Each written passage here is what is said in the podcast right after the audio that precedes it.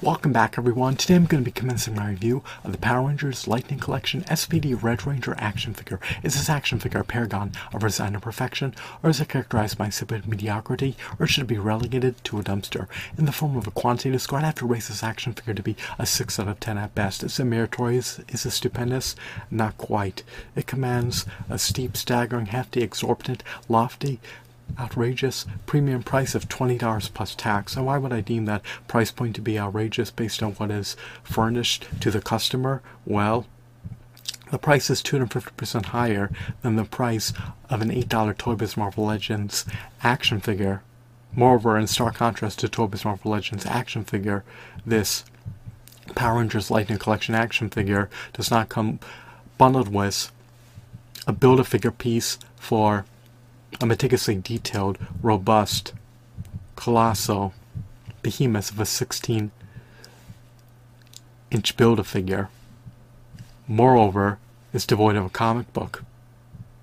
Furthermore, unlike a Toy Biz Marvel Legends action figure, it does not have 32 to 40 points of articulation. Now, the sculpt, the aesthetics, the details, the shadings, the textures of this Power Rangers Lightning Collection SPD Red Ranger action figure are all mediocre at best. Is he aesthetically appealing to take a gander at? Somewhat. I say that because this figure could have been improved in all facets. His colors should be accentuated so that he looks more akin to a higher quality action figure.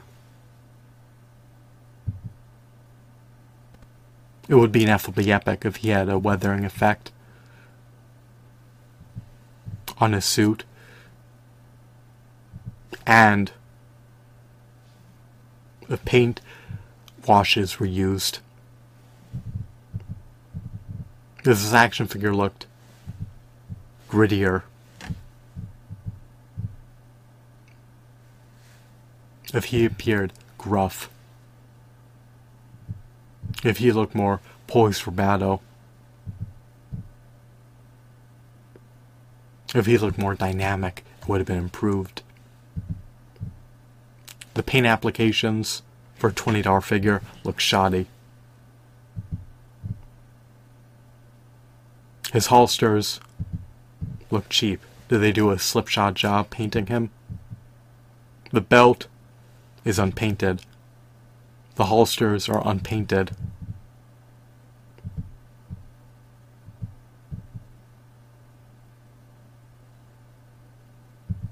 They have a gray color scheme. At least his weapons are painted. He comes with two blasters, a blast effect, interchangeable hands, and some semblance of a morpher. I'm not acclimated with the theories. He also comes with an interchangeable head, but for $20 plus tax, he should come bundled with another figure, a Build-A-Figure piece, and it doesn't offer as much value as the figure is a part of the um, Power Rangers Legacy Collection line, they were roughly half an inch taller, so they towered over figures from the Power Rangers Lightning Collection action figure line. Moreover, those figures came bundled with a Build-A-Figure piece. When Hasbro took over the reins of the um, Power Rangers license, not only did they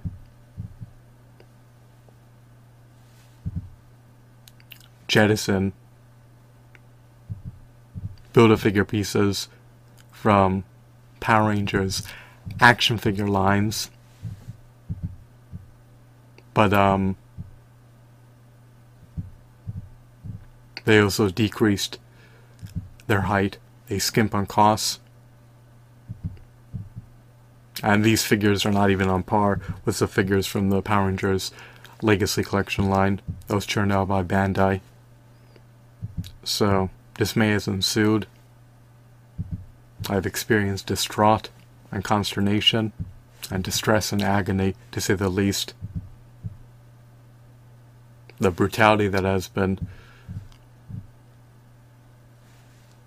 delivered to action figure collectors is heart wrenching and unrequited. We pay more money than ever before, and we get less value for our money. With Toy Biz, we got more for less. With Hasbro, you always get less for more. And just compare these figures to the $8 Toy Biz Marvel Legends figures or the $8 DC Universe Classics action figures and see how lackluster they are relative to those figures that were sculpted by the Four Horsemen Studios. And also, even if you contrast these figures with figures from the previous Power Rangers action figure line for collectors of Power Rangers Legacy Collection action figure line, you can unequivocally deduce that value has been deducted in practically every facet. In my opinion, the paint applications, the shadings are not on par with that line.